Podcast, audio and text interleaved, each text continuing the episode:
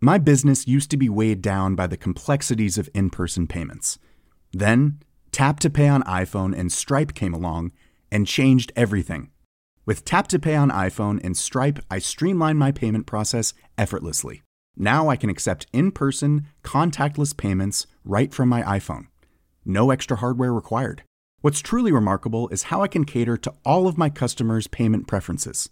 Whether they're using cards, Apple Pay, or other digital wallets, Tap to Pay on iPhone and Stripe ensure a smooth checkout experience every time. And it's not just me. Stripe helps businesses of all sizes, from local markets to global retailers, scale quickly and stay agile. To learn how Tap to Pay on iPhone and Stripe can help grow your revenue and reach, visit stripe.com slash tap iPhone. A lot can happen in three years, like a chatbot may be your new best friend. But what won't change? Needing health insurance. United Healthcare Tri Term Medical Plans, underwritten by Golden Rule Insurance Company, offer flexible, budget friendly coverage that lasts nearly three years in some states. Learn more at uh1.com. Rekrutteringsbureauet Datum, som den seneste tid har været annoncør her på iværksætterhistorier, er ligesom mange andre direkte ramt af coronakrisen, da mange af deres kunder af gode grunde stopper med at ansætte. Men Statum vil stadig gerne hjælpe folk med at finde arbejde inden for salg, marketing og kundeservice, så i stedet for at have en tom stillingsoversigt på deres hjemmeside, har de åbnet op for, at virksomheder, der stadig ansætter, kan få gratis jobopslag. Så hvis du er en af de over 20.000 danskere, der har mistet sit arbejde eller bare har brug for nye udfordringer, så kan du på statum.dk finde over 100 jobs fra virksomheder, der stadig ansætter til stillinger inden for salg, marketing og kundeservice.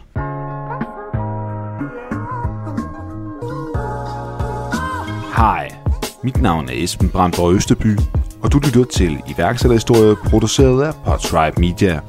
I 2010 åbnede den dengang 21-årige Havaro Jul Petersen Iron and Inks første tattoo-studie på en sidegade i Vejle, helt uden erhvervsuddannelse eller erfaring. Han startede en rejse med knups, masser af nederlag og et utal af skuffelser har varepartneret siden op med Rasmus Kort, og sammen vendte de udfordringer, som i dag er blevet til en del af opskriften på deres succes. For eksempel da en mulighed for at starte en butik i London bød sig. Her lovede deres engelske partner guld og grønne skov, dog uden at overholde sine aftaler. Så får jeg en besked om, at øh, han har besluttet sig for, at han øh, beholder butikken, øh, og vi har tre dage til at få hentet vores ting og vores skiltning og det ene og det andet. Øh, heldigvis så stærkt et netværk, som vi nu har, så får vi sendt et par kammerater til England i en lastbil, og så skal jeg love dig for, at den butik ellers blev tømt. Og når jeg siger tømt, så snakker jeg om stikkontakter, lamper, stikudtag, alt. Vi ribbede butikken for alt i ren princip. Mistede alle de penge, vi havde investeret, nåede at få noget af vores inventar med, og så kørte vi tilbage til Danmark. Og gudskelov, så havde vi nogle dygtige folk på holdet derovre, altså tatovører og en manager. Og de rykkede sgu med til Danmark. Så vi ansatte faktisk hvad, fire nye folk i Danmark ugen efter. Og øh, butikken i London, som vi var blevet skamet fuldstændig ind i, øh, hvor vi kun stod på en lejekontrakt, øh, havde indblik i kontokig på banken, men ikke ejerskab i selskabet. Butikken, der lå der, den overlevede jo faktisk heller ikke mere end et par dage efter, hvis ikke den døde dagen efter. En tilsvarende historie udsprang senere i Oslo, og da Rasmus skulle investere i en hjemmeside til datterselskabet Sorry Mom, som laver plejeprodukter til tatovørbranchen, brændte han 15.000 kroner af til en gut fra Amino på en hjemmeside, som aldrig blev lavet. Eller tager ikke så meget mere at sige end rigtig god lytterfornøjelse. Jamen, øh, jeg hedder Hauer. Jeg er 31 år gammel, og øh, jeg er stifter og direktør i Ironing Tattoo Studios. Det er et projekt, vi startede. Jeg startede for 10 år siden øh, i Lille Vejle. Dengang var det en forretning, som omhandlede tatoveringer, en tatovør, og så solgte jeg kosttilskud og træningstøj ved siden af. Og der kommer navnet Iron Ink. Rasmus, kan du prøve at introducere dig selv også? Ja, selvfølgelig. Tak fordi jeg må komme til herovre. Jeg hedder Rasmus, jeg er 30 år gammel, og jeg er øhm, Havaros partner i Iron Ink og i Sorry Mom, som er en virksomhed, jeg stiftede syv år tilbage. Og hvad er Sorry Mom i et forhold til, øh, til Iron Ink? Jamen Sorry Mom er en øh, søstervirksomhed til Iron Ink, øh, en virksomhed med en lidt anden øh, ejerkreds og en anden ejerstruktur. Øh, en virksomhed, som producerer og distribuerer tatoveringsplejeprodukter til, til heling af nye tatoveringer og fortsat pleje af tatoveringer. Og så øh, et par år ind i eventyret lancerede vi også en produktserie med produkter lavet direkte til de professionelt udøvende tatovører. Ja, så i kort træk kan man sige, at i er begge to partner i begge selskaber, mens øh, Iron Ink, det er det fysiske, det er der, man I får lavet tatoveringer, hvor øh, Sorry Mom er ja, plejeprodukter til tatovering. Lige præcis. Så man kan sige, at Soymom er sådan et, øh, et, et add-on produkt i Iron Ink, men også et uh, produkt og en virksomhed, som samarbejder med tatovører og tattoo-studier i hele verden. Ja, og Vau, så kan du få lov til at fortælle, hvordan det hele egentlig starter for, for dig. Altså hvor det her med iværksætteri, der, der er jo nogen, der er opvokset med det, fordi de har familie eller øh, venner eller et eller andet, som er det. Hvad er din historie egentlig i forhold til, til iværksætteri, og hvor starter det hen? Jamen, min rejse som iværksætter starter jo nok allerede dengang jeg var 8 år gammel, og min far havde en kiosk i Odense. Jeg kom til Danmark som øh, 3-årig, og havde en far, der var uddannet bygningsingeniør, som ikke kunne bruge sin uddannelse i Danmark. Og derfor så gik han den vej, jeg blev selvstændig. Øhm, som 8-årig, der hjalp jeg ham i hans kiosk, hvor jeg stod på en øh, omvendt mælkekasse og ekspederede kunder, og fik et indblik i, hvad det ville sige at skulle drive sin egen forretning, og ligesom være ansvarlig for at forsørge sig selv. Og derfra, der tror jeg bare allerede, det blev implementeret i, i mit mindset og i mig som person. Selvom mine forældre havde en stor drøm om, at jeg skulle blive øh, akademisk uddannet, så endte det med, da jeg var, jeg må have været 20 år gammel, at jeg øh, droppede ud af en uddannelse, jeg var startet på og havde været på i næsten tre år. Og så tog jeg skridtet om at blive øh, selvstændig, øh, fordi det hele det gav bare meget mere mening for mig. Jeg havde hjulpet min far, fra jeg var 8 år gammel, til jeg var, jeg må have været 17-18 år. Og det var bare meget mere mig. Jeg var sgu ikke øh, den, der synes det var fedest at sidde på skolebænken. Øh, og det interesserede mig ikke, og det var sgu kedeligt. Og mest af alt gjorde jeg det for mine forældres skyld, fordi det var en kulturel ting, at ens sociale status, dem var meget baseret på, hvor, hvor skarp man var i skolen, og hvilken uddannelse man kom hjem med. Så i 2010, der startede jeg Iron Inc., Uerfaren, uviden omkring, hvad det vil sige egentlig at drive en, en virksomhed administrativt, men erfaren i forhold til at have stået i en forretning, drevet en forretning og øh, ligesom få tingene til at køre rundt, uden at have noget at gøre med det administrative. Og det var lidt der, at det slækkede og fejlede for mig. Jeg nåede at gå konkurs næsten to gange, før jeg mødte Rasmus. Øh, det må have været i 2012. Ja, Ja, der mødtes vi første gang. ja er før. Og så begyndte vi at arbejde sammen øh, omkring 2013, tror jeg. Det er egentlig en meget sjov historie, hvordan vi mødte hinanden. Øh, den synes jeg næsten Rasmus skal have lov til at introducere. Jamen, øh, jeg tager gerne over. Jeg har øh, også, jeg, jeg har så selv opvokset med, øh, i, ikke iværksætteri, men øh, jeg har en far, som var brugvognsforhandler, selvstændig derhjemme med en garage og et værksted og et øh, salgsted koblet på det store hus ude i den her lille provinsby, vi boede i. Så jeg har også stået og været med til at sælge biler fra jeg var ikke gammel nok til, at jeg har klargjort biler. Jeg har kørt biler rundt på salgspladsen, øh, også før jeg måtte køre bil. Øh, og jeg har da også øh, kørt en rød Toyota øh, lidt ind i en af de andre biler. Så den er røde Toyota, den skulle virkelig, virkelig pusses og poleres, for at min far han ikke opdagede det. Det har du vist også gjort efterfølgende, har du ikke? Ikke med en bil, der var til salg. Okay. Og øh, efter, jamen, jeg tog på handelsskolen, som alle andre øh, øh, havde øh, skolen, og var ved at blive smidt ud for, for højt fravær og dårlige karakterer.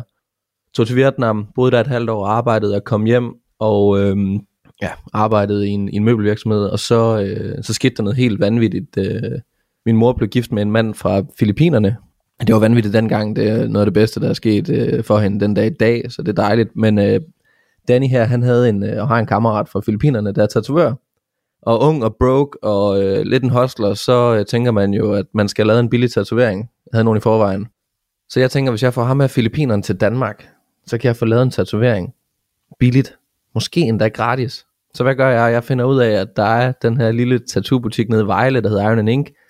Og øh, en fyr, der hedder Havaro, sådan en stor, veltrænet brød, der har den, og han arbejder med nogle udenlandske tatoveringer imellem, så jeg skriver til Iron and Ink, og den besked poppede faktisk op for nylig her, da jeg lavede en testbesked til vores gruppe, hvor jeg lige så formelt skriver, at jeg hedder Rasmus, jeg kender en tatovør, der gerne vil komme til Danmark, så jeg tropper op ned i Iron Ink, møder Havre, blev inviteret op ovenpå, han boede selvfølgelig i en lejlighed ovenpå butikken, øh, sidder ved hans store bord, hvor der kan sidde 12 mand ved, og der var aldrig nogen andre end ham selv, og måske et par andre stykker, der sad ved det bord, men der sad vi og havde store møde første dag, og Howard siger til mig, ja, ja, men, øh, ham er, han er dygtig, han kan godt komme og arbejde for mig, der er bare en betingelse. Ja, ja, jeg lytter du fikser hans papirer. Så der står jeg og tænker, de her papirer, de skal bare i orden, for jeg skal bare, jeg skal have lavet de her tatoveringer. Og så, du ved, bliver det til et, øh, et bekendtskab, til et kammeratskab. Lige pludselig så sidder jeg og hjælper med at lave løn ud fra en Excel-fil i Iron Ink, og vi kan sgu knap nok finde ud af at betale vores skatter, og det, vi laver da også en konkurs. Øhm, eller du laver en konkurs, for jeg er nok ikke helt uskyldig i den sammenhæng for at sige det lige ud. Og så før vi har set os om, jamen så sidder jeg, når jeg har fri fra mit arbejde, eller ikke spiller fodbold, så øh, sidder jeg nede i Iron Ink og, og jammer idéer og, øh, og tatoveringer med Havre. Vi laver ikke selv tatoveringer selvfølgelig, men Men Rasmus, blev du tatoveret? jeg blev tatoveret. Og også faktisk før Filippinerne kom, for det endte jo med at tage næsten to år, før vi fik styr på de papirer. Men Jamie, som er nede, han kom til Danmark, og da Jamie kom til Danmark, jamen der havde vi jo, der havde vi jo fandme fået den her idé øh, om Sorry Mom i mellemtiden. Det er med med en lav timepris. Altså, hvis du har fået den der tatovering gratis i sidste ende, hvis det har taget dig to år, Det var da overhovedet ikke det værd, men det der, i dag er det da den bedste investering, jeg nogensinde har lavet. Jeg har fået en god kammerat og en partner, og en Ja, del af verdens fedeste forretningseventyr, synes jeg selv. er det rigtigt. Og det skal så også, det skal lige siges til vores eget forsvar, at man ikke sætter ud og tænker, at vi er komplet inkompetente. Dengang tog det os to år at lave en ansøgning på et visum. I dag er vi det eneste studie i Danmark, der har en forhåndsgodkendelse til at hente artister hjem fra 3. verdens lande og få dem godkendt fra dag til dag og have deres visum inden for to uger. Bare lige for at fortælle lidt om, hvor langt vi er kommet på den her rejse. For vi lærer jo på sådan en rejse, at man skal ikke selv sidde og bøvle med de dokumenter, så vi har jo selvfølgelig betalt os for at have nogle dygtige jurister til at hjælpe os med de her ting. Men lang historie kort, øh, Sorry Mom blev stiftet en dag, hvor øh, jeg sad og snakkede med Havre om, omkring, om vi ikke kunne lave et eller andet mere salgsprodukt, et eller andet produkt øh, til den her branche, som ikke var tatoveringer. Så vi kunne lave et produkt, der kunne sælges, uden at der skulle sidde en professionel øh, tatovør og udøve tatoveringen. Og vi begynder at snakke om aftercare, plejeprodukter til tatovering, og, og Hauer han elsker jo sit brand, så Hauer foreslår, at vi laver 500 cremer i en guldtube, der skal stå Iron Ink på. Og Hauer han er normalt visionær, og det er, var han også i Iron Ink regi og i Iron Ink sammenhæng der. Så vi gik hjem og brainede på det, og jeg kom tilbage til Hauer og sagde, prøv her, vi skal selvfølgelig ikke lave en creme, der kun bliver solgt i Iron Ink. Vi skal lave et brand. Vi laver et globalt brand, og det skal hedde Sorry Mom. Og det kommer selvfølgelig af, at vi på daglig basis sendte alle kunder op på apoteket for at hente en Copat-salve til at smøre deres tatoveringer med. Øh, og det tror jeg, at samtlige studier i Danmark nærmest gjorde på det tidspunkt. Så Rasmus' idé var jo selvfølgelig genial. Fedt. Og partnerskab var født. et partnerskab var født. Ja, faktisk dengang var det sådan to virksomheder, der kørte solo ved siden af hinanden, hvor de to øh, direktører og ejere, værende også to, vi egentlig bare var rigtig gode venner og sparede rigtig meget med hinanden, men ja, over tid blev det til mere og mere samarbejde, og så besluttede os for, at vi slår, vi slår pjalterne sammen for godt og, og bliver partnere i, i de respektive virksomheder og, og udnytter de forser, vi kan. Og det er så der, vi, vi stadigvæk sidder i dag. Før vi går videre med, med den historie, så vil jeg gerne lige stille dig et spørgsmål, Havaro, fordi du snakkede om, at der var en familiær forventning om, at du skulle have taget en akademisk øh, uddannelse, men at du, øh, du så gerne vil starte Iron Inc. Men hvor kommer den idé fra? Altså, der er et eller andet, der får dig til at tænke, at nu skal jeg være iværksætter.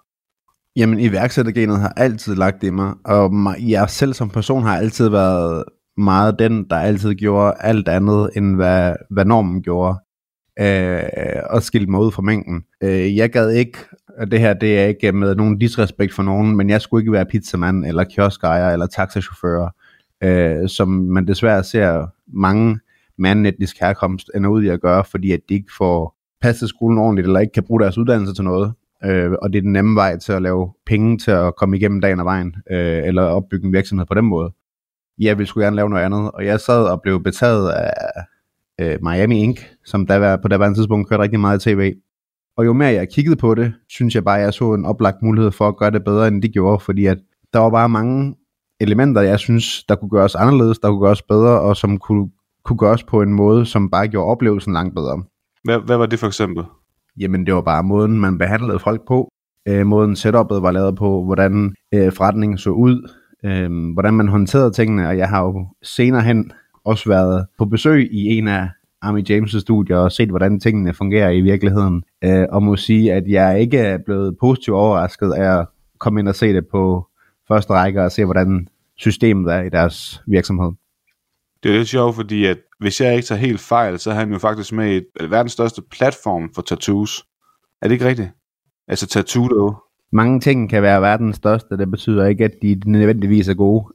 Store tal på i form af følgere og, og så videre kan jo få alting til at se godt ud, men ja, det, han er med i, i, i verdens største øh, tattoo-app, eller hvad man skal kalde det. Ja, som Rasmus snakkede om, så, så er du den visionære type. Den, der får de øh, store forkrummede tanker. Det er mens du sidder og ser Miami, Miami Ink, og tænker, ja. det her, det kan jeg gøre bedre.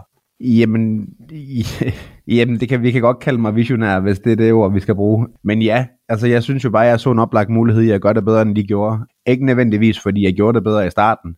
Øh, men jeg vil da sige, at vi senere hen er kommet til at gøre det langt bedre, øh, og har fået utrolig stor ros fra rigtig, rigtig mange store navne i industrien for den måde, vi driver og håndterer vores virksomhed på. Hvad så med det her med, at, at I var gået konkurs et par gange? Måske du prøve at tale lidt om det, og hvilke læringer, der lå i det her. Så hvad var det for nogle fejltagelser i virkeligheden, eller at du i virkeligheden gjorde dengang, altså inden Rasmus han sådan for alvor kommer ind i billedet? Jamen, det første var helt klart, at øhm, når man starter en virksomhed, der havde jeg ideen om, at penge sparet var penge tjent. Og det var desværre bare ikke sådan, det var. Altså, jeg skulle nok have brugt pengene på den rigtige revisor, den rigtige bogholder, og den rigtige vejledning og coaching til, og hvordan jeg skulle sætte mine ting op, hvordan jeg skulle drive min virksomhed, hvordan man betalte af skat, hvordan man registrerede sin salg rigtigt, hvordan man bogførte korrekt. Alle de ting, som burde være almindelig viden, når man driver en virksomhed, havde jeg basic shit ikke styr på. Og det endte jo med at blive det, der blev til mit nederlag første gang. Da vi prøvede igen anden gang, var der så bare nogle andre faktorer, som var lidt tilsvarende, som fældede os igen og så voksede vi bare hurtigere, end vi kunne følge med, vil jeg nok sige, anden gang. Men jeg tror, at, altså hvis det er fordi, at, at man skal give et godt råd med på vejen til nogen, der lidt sidder derude og tænker, at jeg skal starte min virksomhed, og jeg skal ikke lave de samme fejl, som Havardo gjorde, så er det helt klart at lade være med at spare, hvor det giver mening, og investere pengene i at lære og forstå, hvordan tingene hænger sammen. Det er nok der, min største fejl har været. Lad os så komme tilbage til, øh, til Sorry Mom. Fordi en ting er her, at man får en idé om, at vi skal da lave nogle fysiske produkter, men det er jo lidt et andet setup end en fysisk butik, som man kan, eller en fysisk øh, oplevelse, øh, som, øh, ja, det er jo i virkeligheden det, der er med, med, med tatoveringen. Hvordan, hvordan så går man i gang med at, at producere produkter? For det er vel ikke nogen, af, der har erfaring med det? Vi havde ideen til Sørm om, at det skulle være uden kompromis et super, super produkt, der skulle øh, speede og gøre øh, hele helingsoplevelsen med en tatovering, gøre den nemmere og bedre. Og øh, det var det udgangspunkt, vi gik, øh, i, ikke, ikke i marken med, men vi gik i gang og fandt en producent, en produktionspartner, som øh, driver et laboratorie og en øh, produktionsenhed, som kunne løfte opgaven, og øh, Sorry Mom skulle være ikke kun det bedste produkt, det skulle også være det fedeste produkt, så hele øh, look og, og feel af det her produkt skulle bare være mega sej, så det var uden kompromis, og vi lavede en super creme i en øh, super fed emballage, en alutube, øh, en 100 ml, og prissatte den, hvor vi synes den skulle være, og øh, så gik vi i markedet med verdens fedeste tatoveringscreme. Vi øh, troede, det var nok. Vi vandt en, en pris ved Danish Beauty Award, årets nichepris, og vi kom i Matas med vores produkt, og den supermarked vil have, så det kørte bare. Vi satte os i et dyrt kontor i Aarhus, og afsted skulle det gå. Og så øhm, kom produktet i markedet. Der var ingen tatovør, der kunne sælge vores produkt. Det var for dyrt. 100 ml var for meget. Det kunne du hele, hele, hele ryg med nærmest. Øhm, så det duede heller ikke ud i markedet. Matas havde vi ikke styr på, hvordan vi skulle handle kontrakt med, så vi endte med at få en elendig hyldeplacering og stod nederst på nederste hylde i herrehudplejesektionen. Måske kan være det Matas mange gange for at vide, at de fleste kunder, der går i Matas, det er kvinder. Og i en tid, hvor flest tatoveringer de bliver lavet på kvinder, så er det rigtig dumt at stå i Matas nederste hylde i herrehudpleje med Danmarks bedste tatoveringsprodukt, som også er prissat forkert i en for stor emballage. Så det lærte vi af, og så gik vi lige så stille og roligt i gang med at genopfinde os selv. Vi øh, relancerede produkterne i øh, bedre emballager, i bedre størrelser, med bedre prissætninger, og så øh, lavede vi, hvad der var et scoop for os dengang, og som nok er den bedste beslutning, vi har taget. Så lavede vi to produkter som var lavet og udviklet udelukkende til tatovørerne. Så to produkter, der blev brugt i selve tatoveringsprocessen. Så lige pludselig så havde vi ikke bare et superprodukt til kunderne, så havde vi også et produkt til tatovørerne, og en tatovør, der bruger vores produkter som en, en vigtig del af deres hverdag, er også en meget, meget bedre sælger og meget, meget bedre ambassadør af de produkter, som kunderne skal bruge, når tatoveringen er lavet. Det vil sige, at produkterne førhen var egentlig målrettet til end consumers, altså noget pleje efter at man har fået en tatovering og sådan nogle ting. Ja, fordi målet i starten, det var bare at lave verdens bedste creme til her og få Danmark, øh, der får lavet tatoveringer. Faktisk alle i verden har tatoveringer, og derfor så var det også som sagt en, en fed alutube 100 ml, og den så brandgodt ud at have stående på badeværelset, eller hvor man havde den stående henne. Det med Matas der, det siger jo noget om, at man, man er, det er den der naivitet, kan man sige, så hvor man bare sådan hopper ud i det, og vi skal bare ud i Matas, uden at tænke over, hvor er det egentlig, vi står henne, og hvem er det egentlig, vi henvender os til da vi lukkede aftalen med Matas, man, jeg har aldrig været så stor en kanon. Og det var bare den ringeste handel til dato. Ja. Men udvikling af, altså lancering af et produkt, jamen, vi stod med ideen, Og vi fandt en øh, virksomhed i Danmark, der, der driver et laboratorie i Tjekkiet og et udviklingskontor i Danmark. Altså var I nede og besøge dem? Vi havde masser af møder i Danmark øh, med eksperterne her. Har faktisk ikke været nede at se laboratoriet, men har jo haft utallige videokald med dem den dag i dag. Men vi sagde jo, at vi skulle have et produkt, der kunne hele en tatovering, og en tatovering er et åbent sår, som er meget udsat, og som man skal passe på at beskytte, øh, fordi at skidt og snavs og bakterier, det er ikke godt, og ikke godt for en, et åbent sår, hvad en tatovering.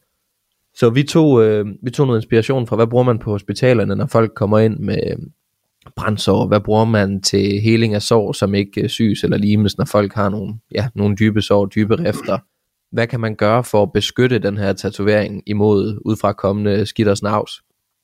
Øhm, og det samme gjorde laboratoriet, de gik ind og kiggede på, hvad man brugte i, i medicinal, og så øh, kom de tilbage med nogle løsningsforslag på en formulering på et produkt, øh, lige sådan som de også kom tilbage med nogle prissætninger på de her produkt, produkter, og vi valgte egentlig bare at kigge fuldstændig bort fra prissætningen på det, fordi tilbage til vores idé, det var at lave noget, hvor vi ikke gik på kompromis. Så vi lancerede faktisk en, eller vi valgte at realisere en, en formulering, som vores producent kom tilbage og sagde dengang, jamen hvis I laver den her, I skal følge branchens prissætning på det, jamen så er Jorbi en creme, der godt kunne koste 5,99 i vejledende udsalg, hvis I skulle lave de rigtige markups på det. Og det var så det, vi lancerede til 149.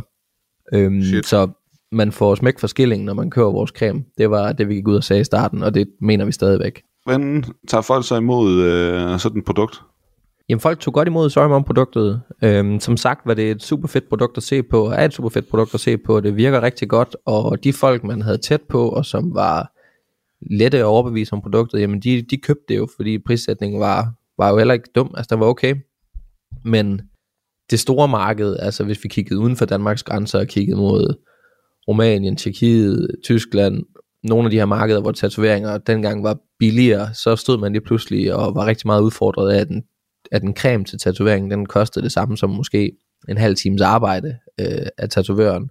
Og vi kom med et produkt ind i et marked, hvor der ikke rigtig var nogen konkurrenter. Der find, da vi startede, der var der to eller tre brands i USA, som ikke rigtig havde bredt sig til Europa endnu. Så vi stod lidt og skulle skabe vores eget marked og skabe behovet for vores produkt, fordi som Havau sagde, så var der rigtig mange, der gik på apoteket og købte en øh, kopattesalve, som slet ikke er lavet til tatoveringer. Og ellers så brugte de en øh, pansnol-salve, som er en fed creme, der er lavet til røde babynumser og beskadede brystvorter. Og de cremer her, de koster altså ikke ret meget. De koster måske 69-79 kroner i vejledende udsalg. Så vi skulle virkelig overbevise om, at vores produkt var dobbelt så godt, og hvis folk ikke er vant til at bruge hverken en eller det andet produkt, så er det en rigtig svær opgave at overbevise folk om, at de skal købe vores produkt. Og heldigvis så fik vi da noget traction på det, og vi fik en masse salg på den store creme i den forkerte størrelse. Men vi kunne godt se, at hvis den her forretning skulle gøre skalerbar, så skulle vi være skarpe på vores prissætning, men også på volumen. Og det var derfor, vi gik fra en 100 ml til faktisk en 40 ml, som stadigvæk i dag er vores bedst sælgende produkt, øh, som er den ideelle størrelse til den gennemsnitlige størrelses tatovering. Sideløbende med, med, med den her rejse her, Havaro, så har du så gået, gået ud for at stå for os og få Iron Ink op at køre øh, den her gang med fortjeneste, med alle de læringer, du har gjort fra de, de to andre konkurser. Prøv at se os lidt mere ind på rejsen ved at male nogle billeder af de, af de situationer, som vi sådan har stået i. Hvor skal man starte? Um, jamen, jeg tror... Altså, der har jo været rigtig, rigtig mange vilde øh, episoder, vi har haft. Altså, efter butikken i Vejle var gik rigtig godt, og vi åbnede i København, så, øhm, ja, så rejste Hawaii og jeg til England, til London, på ja. en øh, convention, en tatoveringsmesse, hvor vi faktisk skulle over og bare fundet inspiration og se de absolut bedste i branchen øh, lave tatoveringer på den bedste convention, der er i Europa, nemlig London Tattoo Convention. Og på den øh, convention skulle vi også have et møde med nogle øh, distributører, vi har i Sorry Mom Regi, og vi er derovre, og så har der ham her, øh, dyvden, der skriver til mig på Facebook, tror jeg, eller det til Havre, han skriver, der er en gut, der skriver til os på Facebook, om vi skal mødes til en kop kaffe. Og vi er sådan, jo, men vi er jo, vi er jo i London, hvad, hvad skal vi lave? Så vi mødes med en gut derovre, en gut, der hedder Andy. Åh oh, gud. Ja, det er jo, du ved godt, hvor jeg vil hen nu. Vi mødes med en gut, der hedder Andy, og Andy, han er kæmpe brødre, og har en rigtig, rigtig stor mund, og fortæller en rigtig god historie. Andy, han driver en eller to tatoveringsbutikker derovre dengang. Ikke noget vildt overhovedet. Og Andy falder vi i snak med omkring Sorry Mom og Iron Ink, og vi får præsenteret vores koncepter for ham. Og Andy han kan det hele på den halve tid. Og øhm, Det ender med, at vi får en kunde i Andy, som begynder at købe Søjmon-produkter, og vi begynder at snakke øh, et eventuelt partnerskab med ham omkring åbning af en butik I London. i London. Og vi er jo visionære folk, og ikke de mest erfarne folk på det tidspunkt. Så vi ender jo fandme med at indgå et partnerskab med Andy i, øh, i England, hvor vi stifter et selskab. Han har en øh, ældre herre med, som er han sådan... Øh, Investor. Ja, det tror jeg ikke engang, det vidste og det var han jo ikke engang rigtigt, men en, han havde en gut med på sit hold, som var ved at blive øh, ført bag lyset også. Øh, så det ender med, at vi åbner en butik i, øh, West London, East London. Ja. Church Street nummer 3, East London. Jeg husker adressen. Så jeg sad faktisk i går og bladrede igennem mine øh, billeder på øh, Facebook. Og så faldt jeg faktisk over billedet af facaden af butikken, og sad tilbage og tænkte, hold kæft, man. hvis vi kommer igennem den krise der, så kommer vi kraftedeme også igennem coronakrisen. Jamen det gør vi da helt sikkert. Men det studie, det bliver så realiseret, og ej, hvor har vi sendt mange penge til England. Hvor Det- har vi haft mange penge med til England generelt, og brugt Ja. dem på at renovere derovre. Det skal siges, at vi havde budgetteret, at det projekt, ifølge ham, skulle have kostet os, jeg tror, 250.000 per mand. Jeg tror, vi har brugt i hvert fald tre gange beløbet på det tidspunkt. Og vi får åbnet butikken, driver butikken i en 6, 7, 8 måneder, og sidder lige pludselig og får nogle øh, breve og nogle kontoudtog øh, fra banken af, og finder så ud af, at faktisk så ejer vi intet af selskabet, som driver virksomheden. Det eneste sted, vi står som ejer, det er på lejekontrakten. Der står vi som lejer af den, det lokale, vi har lejet. Øh, samtidig finder vi ud af, at vedkommende, eller Andy her, han har trukket penge ud til at købe sko og tage på McDonald's og få repareret sin bil, og der er ikke det, han ikke har brugt penge på, som ikke var relevant for virksomheden. Så vi sidder lige pludselig og skal øh, finde ud af, øh, om vi skal overtage det hele, og det skal siges, at vi sidder og laver budgettering og regnskab på, hvor mange penge, der er blevet brugt, så har vi cirka betalt 80% af gildet for alt, hvad der er lavet derovre, finder vi ud af. Øh, og Andy han vil have en halv million kroner for at gå ud af døren. Så vi ender med at blive øh, ekstremt uvenner, og han bruger hans far, der ligger på dødens rand, som undskyldning for tusind ting, og jeg ved ikke hvad. Og mens jeg sidder på en tattoo convention i øh, Amsterdam med alle pigerne fra holdet, som var på en tøsetur, så får jeg en besked om, at øh, han har besluttet sig for, at han øh, beholder butikken, øh, og vi har tre dage til at få hentet vores ting og vores skiltning og det ene og det andet. Øh, heldigvis så stærkt et netværk, som vi nu har, så får vi sendt et par kammerater til England i en lastbil, og så skal jeg love dig for, at den butik ellers blev tømt. Og når jeg siger tømt, så snakker jeg om stikkontakter, lamper, stikudtag, alt. Vi ribbede butikken for alt i ren princip, mistede alle de penge, vi havde investeret, nåede at få noget af vores inventar med, og så kørte vi tilbage til Danmark. Og gudskelov, så havde vi nogle dygtige folk på holdet derovre, altså tatovører og en manager, og de rykkede sgu med til Danmark. Så vi ansatte faktisk hvad, fire nye folk i Danmark ugen efter. Og øh, butikken i London, som vi var blevet skamet fuldstændig ind i, øh, hvor vi kun stod på en lejekontrakt, øh, havde indblik i kontokig på banken, men ikke ejerskab i selskabet. Butikken, der lå der, den overlevede jo faktisk heller ikke mere end et par dage efter, hvis ikke den døde dagen efter. Hvordan søren kan I lave den fejl, at I, øh, I sender penge til ens, hvor der I ikke har indgået en ejeraftale? Jamen det havde vi. Det havde Problemet vi. var bare, at de dokumenter var aldrig blevet indleveret nogen steder. Og så vi alt var stod, blevet underskrevet, og jo, faktisk så fik vi en fiktiv kvittering på, at det var blevet fejlet. Øh, så han havde, han havde skammet med alle papirer. Men du kan vente om at sige, at vi skulle nok bare have gået ind og tjekket i de officielle dokumenter et eller andet sted, hvor man, hvis man kunne tjekke dem online, øh, eller ringet ind til, til myndighederne og få tjekket op. Og det siger bare meget om, hvor lidt man skal stole på folk, når man laver forretning. Du kan ikke stole på nogen. Det kan man bare ikke. Altså det skulle lige meget, hvor lang tid man har kendt hinanden. Du skal, altså, du skal virkelig have et rigtig godt forhold til folk, og folk skal have bevist deres værd, før du kommer til det punkt, hvor du kan stole på dem blindt. Shit, mand. Wow. Et år senere, der sidder vi i øh, Oslo.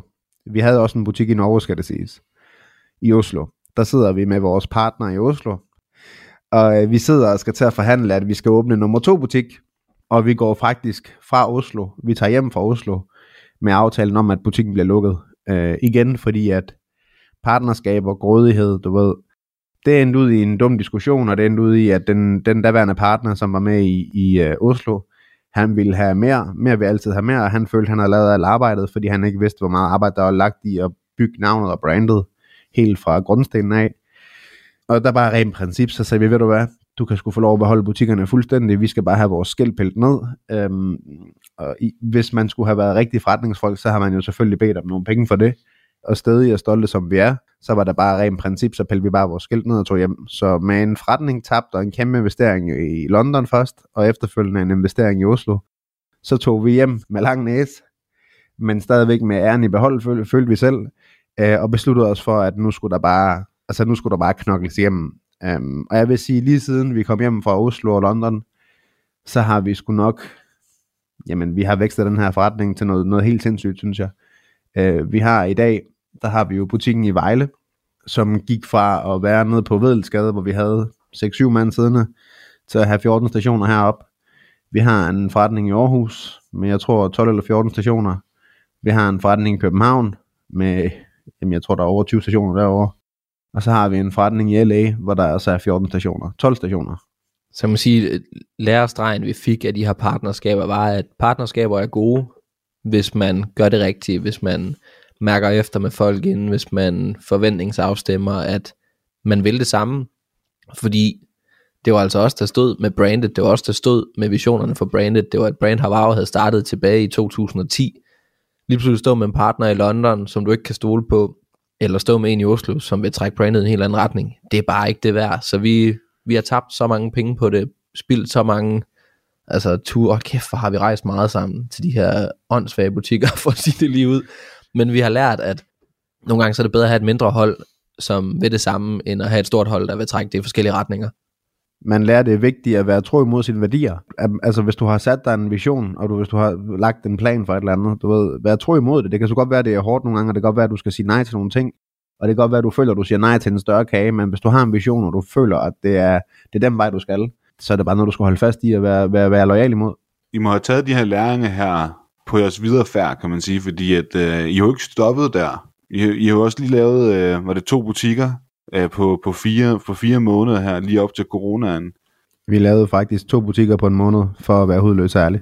Damn! Efter vi lukkede ned i London og i Oslo, og, og ligesom skar det hele ind til benen, så var det jo også, vi begyndte at intensivere vores back office, og begyndte at rekruttere folk ind, der kunne lave enten tatoveringer, og fandt ud af, hvor vigtigt det var at have et stærkt backup, som vi så også har i dag. Så flyttede vi butikken i København fra...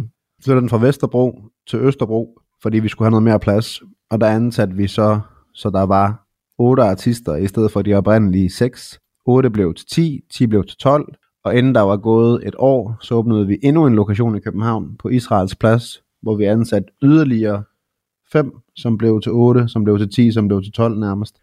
Og så fik vi at vide, øh, da vi skulle renovere vores gulv, fordi vi ikke var tilfredse med vores gulv, det skal siges, at vores legemål på Israels plads var et øh, gammelt øh, arkivrum i kælderen, som ikke var ret meget ved, da vi overtog det. Og vi brugte en formue på at renovere det. Amen. Vi brugte to måneder og rigtig mange øh, timer og customized alle detaljer. Det skal siges, hvis man ikke har været i nogle af vores forretninger, øh, så kan man lige gå ind på vores Instagram og tjekke nogle billeder ud og se, hvor meget vi går op i, at vores butikker fremstår rigtig, rigtig nydelige, pæne og der er en rød tråd igennem det hele. Så vi sparer ikke på noget, hverken når det kommer til vores materialer, som vi arbejder med, men heller ikke til de omgivelser, vi arbejder i. Så efter vi har renoveret butikken for rigtig, rigtig mange penge og brugt rigtig, rigtig mange timer, så øh, vil vi fikse vores gulv og finde ud af, at øh, vores håndværker fortæller os, at der er skimmelsvamp i væggene på den ene væg. Og det er den Nej. eneste væg, som vi ikke har renoveret eller bygget ved, fordi det var væggen ud mod gaden, hvor alle vinduerne var i, og den så helt ny ud, fordi det var nymalet, da vi fik det. Ej, hvor surt. Det betød så, at 20 mand skulle sidde sammen på den første butik, vi havde på Østerbro, eller tilbage til den butik, vi havde, før vi åbnede Israels plads. Så alle sammen skulle samles derinde, klemt sammen som sild i en, en tønde.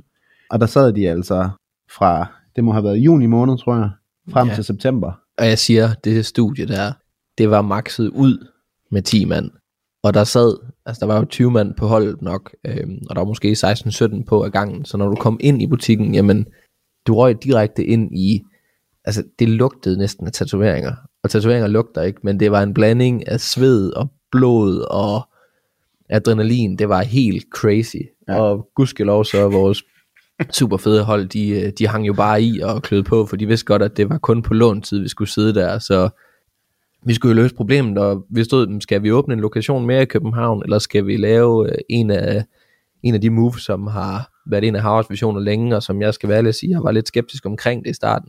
skal vi lave en, en merge af de to København-butikker, skal vi slå det sammen, og så åbne simpelthen Europas største og vildeste tattoo-studie. Og det gjorde vi. Vi tømte banken, lagde verdens største depositum, tror jeg, og kæft, man kunne have købt ejendom Det- for de penge. Det skal, det skal siges, at imens at alt det her det sker, så er vi altså i gang med at bygge et studie i LA. Nå ja, vi, har lige være. været, vi har lige været i LA, og selskabet er blevet stiftet. Vi forhandler kontrakt med øh, legemålet og med udlejer, øh, og vi når at skrive lejekontrakten under. Ja. Jeg er i LA og rive, øh, rive ned og gøre klar til, at vi kan begynde at renovere. Og, og jeg sammen- bliver far, faktisk der også, og Rasmus bliver far samtidig. Og Rasmus har lige købt hus også, som også skal renoveres. som også skal renoveres. Så jeg ligger og pendler øh, imellem øh, LA og København, øh, nok to gange om måneden i en, i en god periode, et par måneder. Øh, men vi finder et lokal, som Rasmus siger, i København, og det skal siges, når du som tattoo shop ejer skal finde et lokale, det er ikke det fedeste, nemmeste eller sjoveste job. Der er ikke mange udlejere, der er interesseret i at lege noget ud til et tattoo-studie. Og der er bestemt ikke mange udlejere, der vil lege et lokale på næsten 700 kvadratmeter ud til et tattoo-studie med en skyhøj husleje, som de er meget i tvivl om, man kan betale, fordi de tvivler på ens øh, branche og ens virksomhed, fordi de ikke har kendskab til den. Så jeg sad i øh, forhandling med en udlejer i København øh, tre gange, tror jeg. Og jeg tror nærmest, jeg har været i krydsforhør omkring, hvem jeg er, og hvad jeg laver, og hvad vores virksomhed laver, og hvordan, de forve- hvordan vi forventede, at vi kunne betale så høj en husleje. Og som Rasmus siger, så tømte vi det sidste, vi havde i banken nærmest, fordi at øh, vi var også i gang med at bygge i USA jo.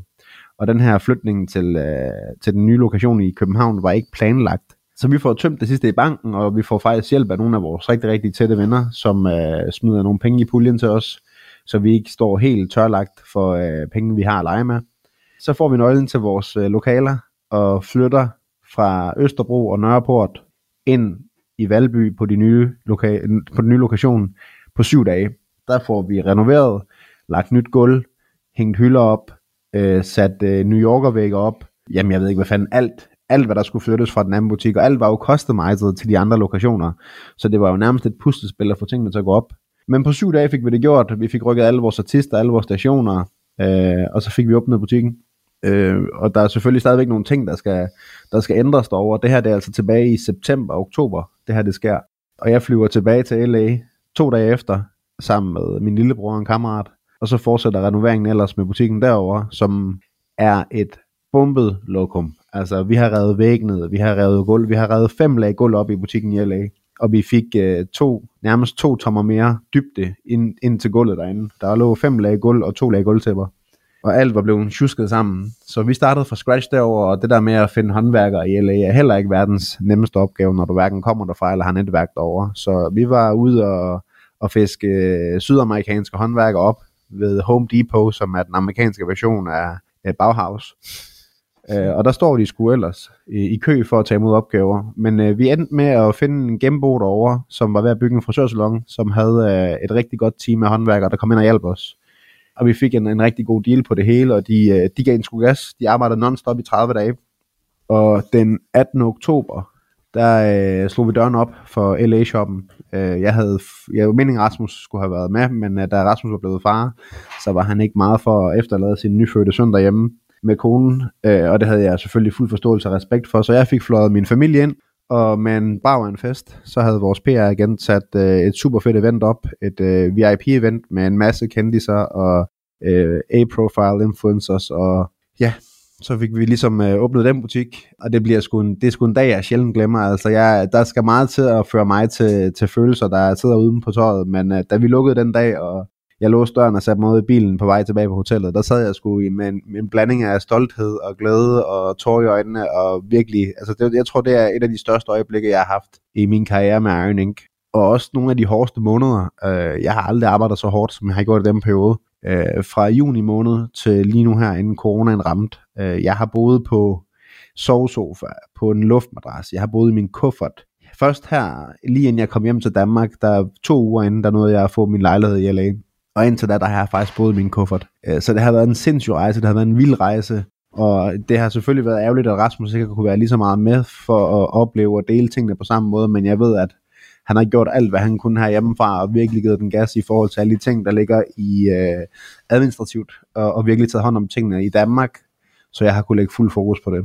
Så det har været, det har været en sindssyg rejse fra en lukning af en butik i London og Oslo til at åbne på øh, en af LA's mest ikoniske gader, Melrose Avenue. Det, det har sgu været sindssygt. Det er jo helt absurd vildt, fordi at, jeg tror, der er mange, der knækker nakken på, at øh, når man har fået sådan en oplevelse, som I havde både i London og, og lidt, lidt også i Oslo jo, at så, så giver man op. Men prøv, jeg kom, jeg kom hjem fra London. Jeg kan huske mig og Rasmus, vi sad på vores daværende kontor. Øh, og jeg kan huske, jeg kigger Rasmus ind i øjnene og siger, prøv bro, jeg gider kraftet mig ikke der pis, mand. Altså, du ved, nu har jeg haft to konkurser, og nu har det her nederlag her, du ved, og jeg har været ude og låne penge af nogle, øh, nogle venner og noget familie, for at vi kunne færdiggøre det her projekt i London, fordi du ved, tingene tog overhånd, og det endte med at koste os tre gange så meget. Og jeg føler fandme, at det her det har været et ordentligt hak i stoltheden, du ved, et ordentligt hak i tuden. Enten så fortsætter vi nu, og så giver vi den 200%, og virkelig viser, hvad det er, vi duer til, ellers så kaster jeg håndklædet i ringen, og så gider jeg ikke mere. Og jeg kan huske, at vi så hinanden i øjnene, og, og du ved, og ligesom cheerede hinanden op og sagde, prøv at, nu flækker vi det her. Og jeg vil sige, vi har, det skulle ikke for at lyde som selvfed nar, men vi har sgu ikke kun flækket det her, så vi har reddet det fucking midt over, og vi har gjort det fucking godt, og jeg er glad for, at jeg blev hængende, og jeg er glad for, at Rasmus kom med rundt om bordet, og jeg er virkelig glad for det, vi har opnået og formået at bygge tiden. Og i alt det her, lige for at putte Sorry Mom ind, så Sorry Mom har jo, ikke, ikke Sorry Mom forretning har ikke, jeg har sgu ikke gjort så meget godt for Iron Inc., men, men det her åndssvage Sorry Mom eventyr, som det har været i perioder også, har virkelig gjort meget godt. Har og jeg rejst til LA sammen. Første gang du var i LA faktisk. 2015. Fordi at uh, Sorry Mom skulle, uh, Sorry Mom skulle have været på løvens hule. Vi blev, uh, vi blev, kom sgu igennem nålehøjet, og uh, det kørte bare, vi skulle ind og pitche det, og folk synes, det var en god idé. Eller folk, uh, dem der producerede det, synes, det var en god idé, og de glædede sig til, at vi kom ind. Men vi vidste også godt, uh, fordi vi havde en investor på på det tidspunkt, at vi ikke var en særlig interessant case. Og vi, øh, vi kendte nogen i Sydamerika, som øh, sælger blæk til tatoveringer, og som havde købt lidt produkter Og vi hjalp dem faktisk med at skubbe deres blæk rundt i Europa også. Vi solgte ikke en skid af det, men vi, vi distribuerede det. Jamen, det var, så Sormon solgte jo faktisk blæk på et tidspunkt også, for det her brand i USA, i Sydamerika, som de kom fra. Øhm, og de folk, vi distribuerede blæk, tatoveringsblæk for, øh, på vegne af i Europa, jamen de, øh, de skrev til os, at de gerne ville sælge en masse Sormon produkter. Så mandag morgen der øh, ringer jeg til produktionsselskabet øh, bag Løvens Hule og siger, prøv at høre her, vi kommer ikke i eftermiddag. Og de er sådan, hvad mener du? Vi kommer ikke og filmer. Vi går sgu efter USA. Og de er sådan, jamen, er I ikke interesseret i at være på? Så sådan, nej, vi gør det selv. Vi jagter drømmen i USA. Så har jeg, vi tog til USA. Det gør vi. Sådan. Og vi tog på en messe i Long Beach. Svært skuffet. Jeg, er det der, jeg får lavet min Lego Batman tatovering? Det er lige præcis der, du ligger på den der Titanic og får lavet din uh, Lego Batman. Ligger på sådan et stort skib ude i havnen, øh, hvor der er tatoveringsmesse. Jeg ligger 10 timer på et tyndt, smalt øh, træbord og bliver tatoveret på indersiden af overarmen, og er simpelthen ved at gå til. De her sydamerikanere, som vi kender, som vi har distribueret blæk for, som gerne vil købe nogle Sørman-produkter, som vi skal over besøge, som vi synes er vigtigere end Løvens Hule, de er ved at åbne en flagship store, en butik på Melrose Avenue. Og den tager mig og Howard ind og ser, og Howard er sådan, bro, det her, det er endgoal. Altså vi åbner en butik i LA på et tidspunkt. Okay, fint. Hvad gør vi? Vi går i forhandling med de her sydamerikanere. Og vi bliver faktisk enige om, at vi skal være lige partnere med dem i deres butik, som ligger på Melrose Avenue. Så da vi øh, blev enige om det, så er vi ude at drikke tequila og coronaøl og rigtig sydamerikansk manér. Og vi rejser faktisk hjem, eller lige inden vi skal rejse hjem, er vi sådan, vi, vi, åbner, vi er med til at åbne en butik i, i LA så er der en, en bror en søster og noget familiemedlem for de her sydamerikanere, som skal være enige omkring, at de vil have os med ombord. Og det ender faktisk med, at de siger til os, at de ikke vil have os med alligevel. Og vi har givet hånd, og vi har skålet, og der er bare, altså, det var bare det, vi gjorde. Og vi fik faktisk aldrig handlet noget på plads med Sorry Mom. Det var egentlig derfor, vi tog det over. Skuffet med tømmerhjem tog vi hjem til Danmark, og vi er sådan, vi åbner en butik i LA en dag. Det gør vi simpelthen. Vi tager hjem, og så har vi fokus på de ting, vi nu har haft i Iron and Ink og i Sorry Mom, og så er det for i år, er det 2018, november 2018, skal vi på en tattoo convention i Los, øh, i Los Vegas, det hedder det ikke, Las Vegas. Så vi flyver til Los Angeles, og jeg tjekker ind på min Instagram, at vi er på vej til LA, fordi vi skal til Vegas på en messe. Og så skriver Victor, der ejer det her Black firma, og der ejer butikken på Melrose til mig, er i USA i Sorry Mom regi eller Iron Ink regi. Vi var der mest over for Sorry Mom, men vi var også derovre for at mødes med nogle øh, legal advisors på stiftelse af et selskab i USA, fordi nu skulle USA-projektet Iron Link også til at ske. Og de skriver så til os, at de overvejer at sælge butikken. Så vi mødes jo med dem derovre, og det ender med, lang historie kort, at den butik, vi skulle have været partner i i 2015, da vi første gang er i USA, fordi vi skulle over og lave distributionsaftale med Sorry Mom, det studie, vi købte halvdelen af dengang, det ender vi med at faktisk åbne selv og eje i dag på Melrose. Hvor er det vildt, mand. Er du så sindssyg? Jamen, bror, vi burde have vores eget tv-show. Altså, det her, det er jo helt Ja, det er lige før. Vi har også fået tilbud mange gange, men vi takker sgu nej hver gang, fordi vi ikke får det, som vi vil have det. Ja. Så det er det, jeg siger. Det kan godt være, at Sorry Mom ikke har været den der ledestjerne, men Sorry Mom har jeg har haft nogle alt for vilde ambitioner i, i forhold til, hvor vi skulle hen i verden med det, og det var det, der var skyld i, vi sad i London og endte i et partnerskab derovre, hvor vi blev snydt for alt for mange penge, men det var altså også det, der gjorde, at vi kom til LA og havde en rigtig, rigtig fed tur op både på Sportsman's Lodge og drak øl med de her sydamerikanere, købte et studie, købte det ikke alligevel, og, Og og købte, købte det så, så fire år alligevel. senere. ja, og sagde nej til uh, løvens hule. Lige præcis. Plus, du har bare, du har været konkurs først et par gange, og blev taget røven med dem over fra London og, i- og i Oslo, til så øh, at have bygget det her. Det er jo helt sindssygt, mand. Jeg tror, vi kunne skrive en bog om, om det her eventyr her. Det er jo helt sygt, det her. Det er helt sygt, hvad vi har været igennem på den her rejse her. Og på 10 år, altså det vi har været igennem, det tror jeg ikke... Jeg tror, at nogle mennesker, der har drevet virksomhed i 30 år, ikke har været igennem så mange fucking lorte ting, som vi har været igennem. Det gør til gengæld også bare, at vi har noget erfaring den dag i dag, og det gør også, at vi har kendskab til en masse ting, og vi har, vi har skulle betale prisen for at være, hvor vi er. Og der er også mange, der vil sige, hold kæft, I er kommet langt på 10 år. Ja, det er vi, men vi har sat også betalt prisen for 30 år, 40 års fejl, for at være, hvor vi er i dag. Ja, Øh, men der har bare været mange gange et skridt frem og to tilbage. Dengang vi startede Sorry Mom, så havde vi 50.000 kroner.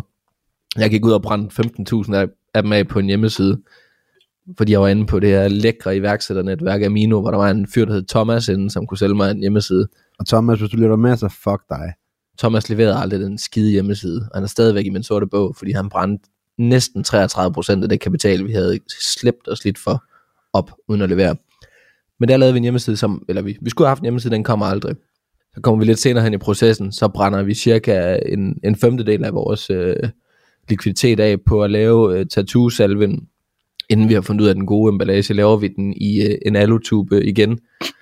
Så vi laver en 25 ml i en alutube. Jeg har bare ikke styr på, hvordan man leverer en designfil til en fabrik, der laver tuber. Så vi får en 25 ml creme hjem i noget, der simpelthen lige så godt kunne være et cigarrør. Den var så grim. Logoet fyldt jamen 10% af det. Altså der var ingen artwork i bunden og i toppen. Og den var seriøst lang som en cigarrør. Og super upraktisk. Og det her alu, det kunne knække, så der kom creme ud af siderne på den. Nej, nej, nej, nej. Oh, ja. Seriøst, den her tube, det lignede sådan en blanding af en, et corona cigarrør eller, eller en, en knækpøls. Okay, Altså, man. Han tog, jeg kom ind på kontoret, og så viste han bare dem. Prøv, jeg vidste ikke, om jeg skulle grine, græde eller hakke ham en. Ja, det var så slemt. Jeg har faktisk også en god anden iværksætterhistorie. Vi har en medarbejder ansat i Sorry Mom lige nu. En fyr, der hedder Martin. Martin, han er efterhånden chef for det hele i firmaet. Martin startede i praktik tilbage i 2013, dengang vi stiftede selskabet. Jeg aner ikke, hvordan han bare så ad, men han fik på en eller anden måde overbevist kommunen om, at han skulle i praktik som iværksætter. Det var altså nede ved mig, og det var før vi havde en, en creme. Så da han sad dernede i starten, der lavede han ingenting. Så kom vores første øh, landing af produkter hjem. Der var 1500 store øh, tuber og Sorry Mom, og dem skulle vi have distribueret ud. Så, så, så Martin han sad og fyldte 3 ml over i sådan en lille alukrukke. 3 ml fra den store tube. Så skruede han låg på, og det hele var jo fedtet, for den her creme er super fedtet. Og så lagde han klistermærke på toppen, og et klistermærke på bunden. Og så sad han og puttede dem i kuverter og sendte dem ud til tatovørerne. Og når de kom frem, jamen så var der jo creme over alt i de her kuverter. Jeg ved ikke hvad. Men Martin, han, jeg ved ikke, hvordan det skete egentlig, men Martin, han, han hang, hang i, og han synes, det var skide sjovt, og vi havde øh, hende øh, vejleder nede, og hun synes, det var så fedt, hun havde aldrig sat ind i praktik i iværksætteri. Og Martin, han, øh, han ville gerne blive hængende, vi ville gerne have Martin, jeg havde ikke råd til Martin, jeg ved faktisk ikke, hvordan vi fik det til at hænge sammen, men Martin, han kom i, øh, han skulle i skole 10 uger og læse nogle fag op, og blev så kontorelev med speciale i administration.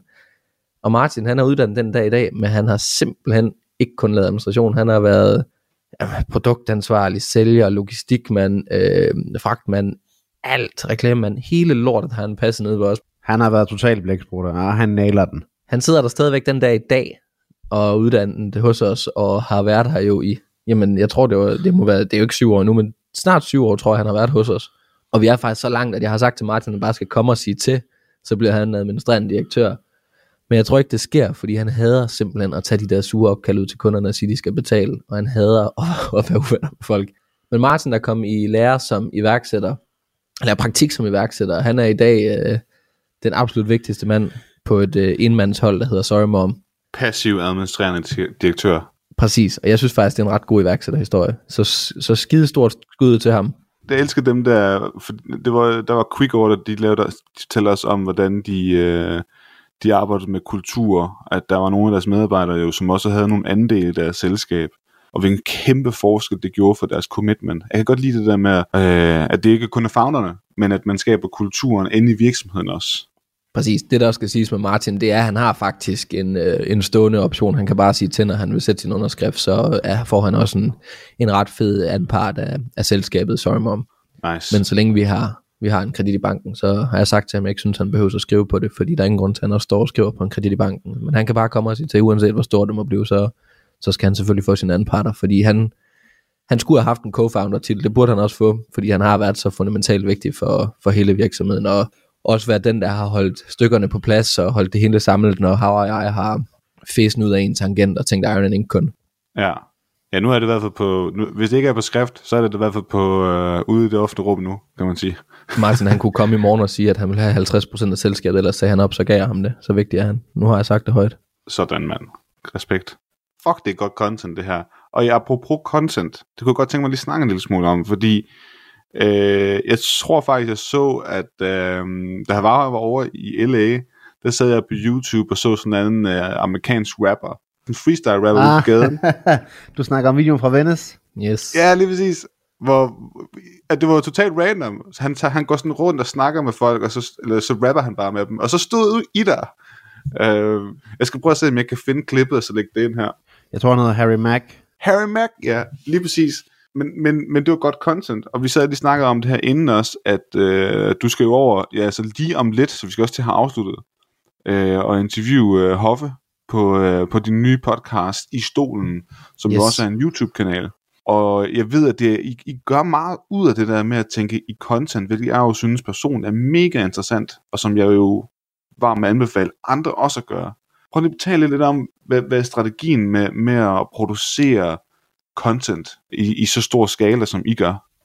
Jamen strategien bag at smide alt det content ud øh, offentligt, som vi gør, er, er egentlig klar. Vi vil gerne markedsføre os selv. Vi vil gerne være top of mind. Vi vil gerne, at når folk de tænker tatoveringer, at de så tænker på Iron and Ink og på Sorry Mom, men også på os folk, der, der personligt er en del af det, fordi det der med tatoveringer, det er, at alle har en holdning til tatoveringer. Uanset om man er tatoveret eller ej, så har man en holdning til det.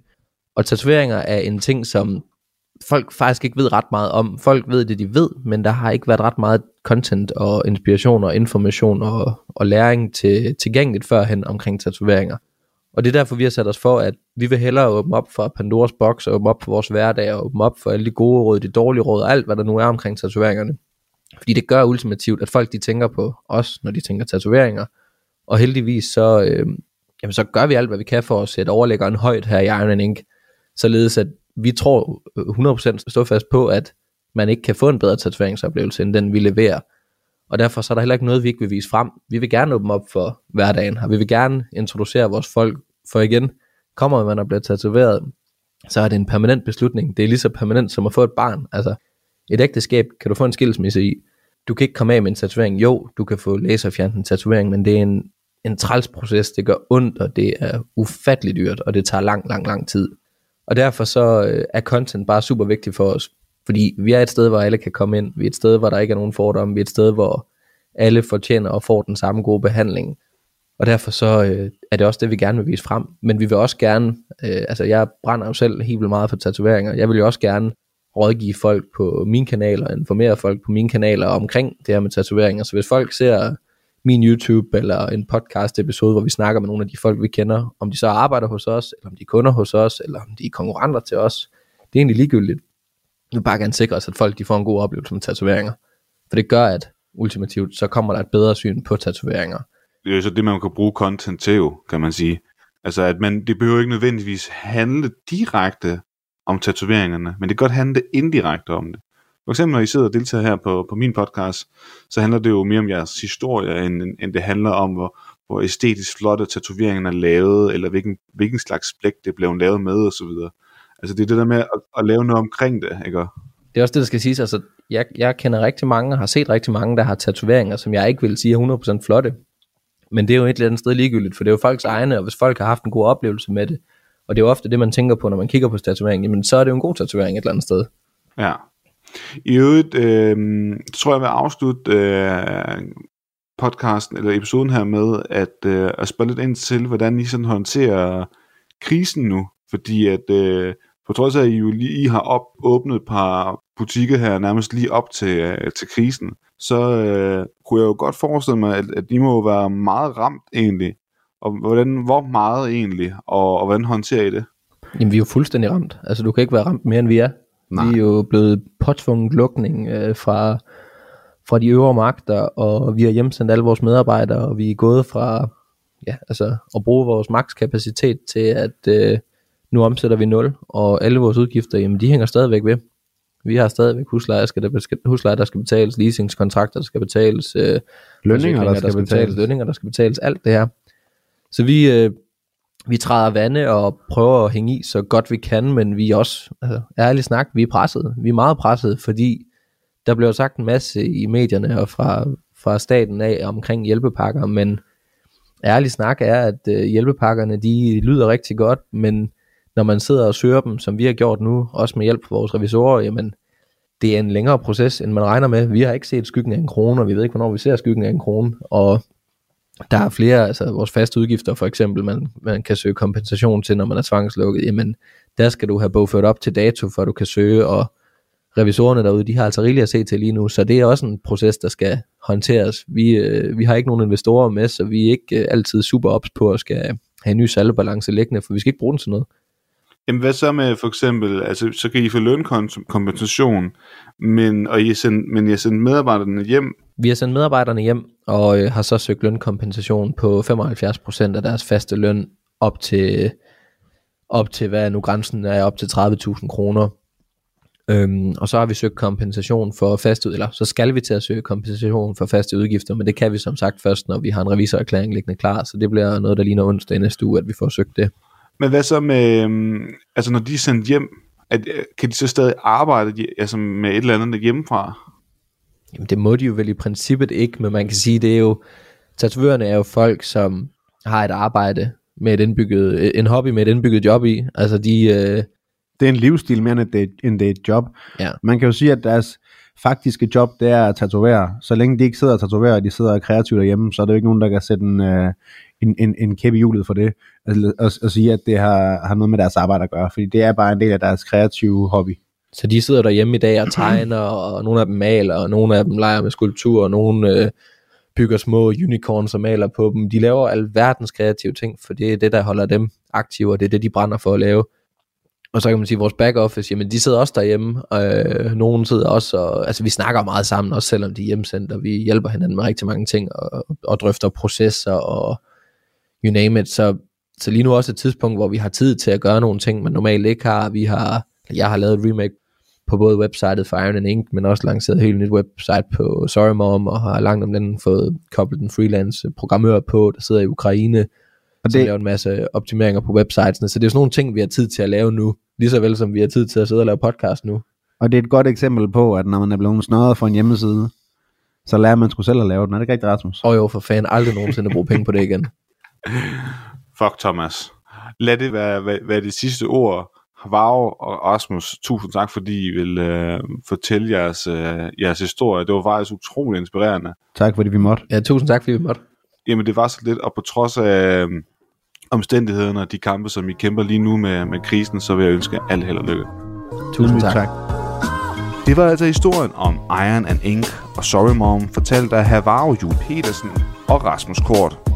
Husk i øvrigt, at hvis du gerne vil se iværksætteres hverdag endnu mere ind til benet, så følg vores Instagram, hvor vi på stories tre gange om ugen lærer en iværksætter overtage kanalen for en dag, hvor du i den forbindelse altså kan stille deltagerne direkte spørgsmål. Ellers har jeg ikke så meget mere at sige end på gensyn. Kan du have en rigtig god entreprenant dag, til vi høres ved? Hej!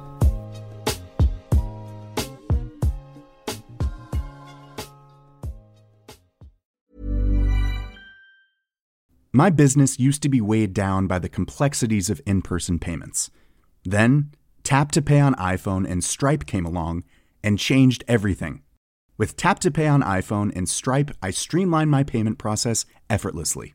Now I can accept in person, contactless payments right from my iPhone. No extra hardware required. What's truly remarkable is how I can cater to all of my customers' payment preferences. Whether they're using cards, Apple Pay, or other digital wallets, Tap to Pay on iPhone and Stripe ensure a smooth checkout experience every time. And it's not just me. Stripe helps businesses of all sizes, from local markets to global retailers, scale quickly and stay agile. To learn how Tap to Pay on iPhone and Stripe can help grow your revenue and reach, visit stripe.com slash tap iPhone.